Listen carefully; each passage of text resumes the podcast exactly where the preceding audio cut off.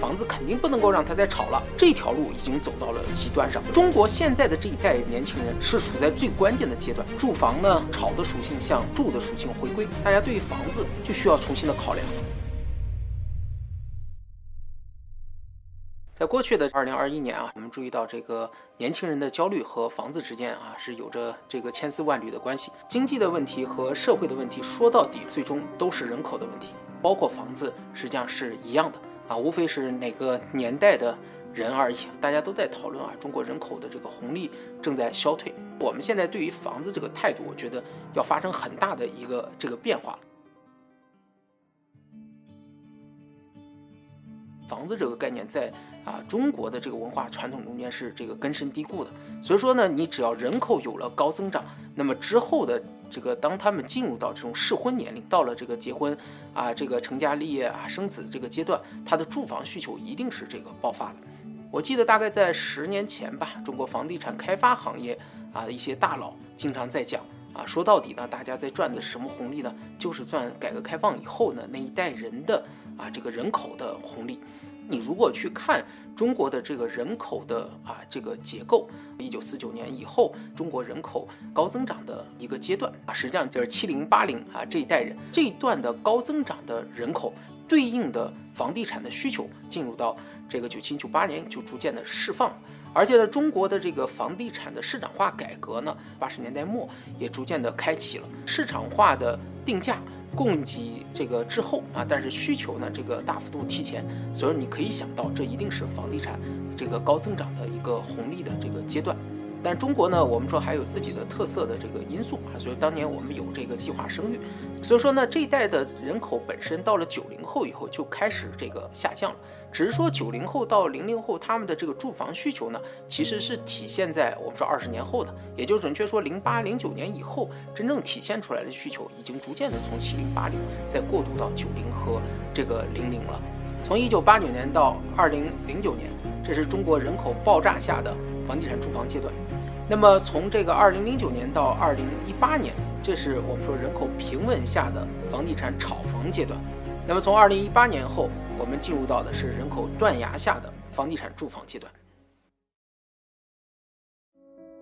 年轻人都焦虑啊，只要你曾经年轻过，实际上我们年轻的时代也同样会有这种焦虑。啊，无非就是这种焦虑的这种差异性啊，你焦虑和现在的年轻人的焦虑会有不同的这个这个度的问题。你比如说七零后和八零后当年年轻的时候，他面临的焦虑的问题是如何去赶上改革开放以后的这辆快车啊，如何尽快的啊让自己能够获得这种财富啊。现在的年轻人的这种焦虑呢，他面临的一个大问题是，我们说经济的增速在越来越低。社会呢，充分的竞争啊，也就是大家管这个东西叫啊内卷。你想去获得超额的这种回报，越来越难。我可能连这个生存的这个压力、生活的这个压力都已经把我压得喘不过气了啊！能不能赶上还不一定呢。焦虑了以后，就把现在的压力呢释放给了。啊，这个房价啊，就非常简单，就是现在的不婚啊、不孕啊，甚至是不恋爱啊，甚至我们说现在这个叫叫做这个这个堕落的自由啊，这个这个想法，其实本质上可能是觉得当下的这个压力啊过大了。年轻人会觉得，嗯，我再怎么努力工作，可能这个我想去买一套房子，想去结婚或者想去谈恋爱的这个成本太高了，无法去承担。这是他们现在核心的这个这个矛盾。回到一个重要的这个话题上，当人口出现这样断崖，住房呢，这个我们说炒的属性向住的属性回归，大家对于房子就需要重新的考量了。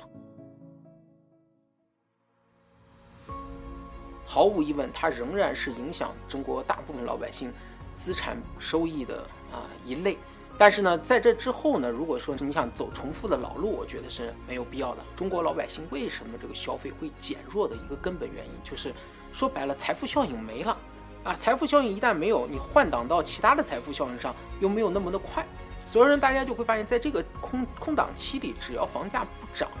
那么你会发现财富效应的消退到老百姓消费预期的消退就顺理成章了。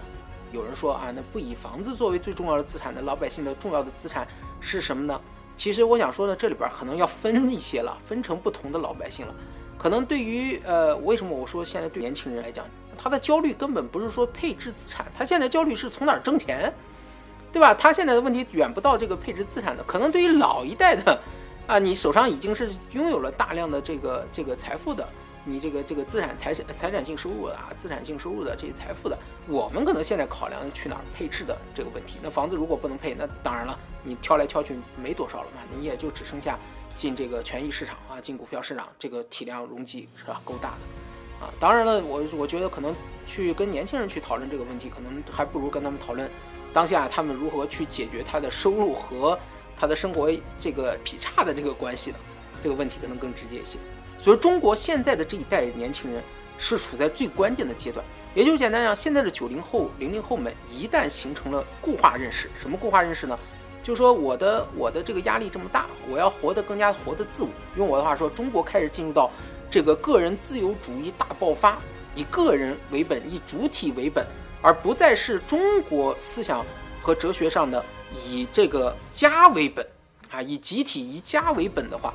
那我们就会像西方一样，这个人口是根本就不会回头的。更何况你现在还有这么大的生存的啊生生活和生存的这个压力下，所以说呢，这个事情呢，我们已经在着手做了。第一方面呢，我们可以看到啊，我们要强调的是从。更大的这个这个哲学维度上、思想维度上，我们要强调的还是以集体，而不是以个人。第二个维度上，我们现在要降低大家的压力。啊，所以你可以看到，这个伴随着这两年我们这些核心的问题出现以后，我们第一呢，房子肯定不能够让它再炒了，因为它炒不仅的带来的是房地产、金融等等连锁的这种啊，我们说系统性的风险，它同时带来的是对人口不可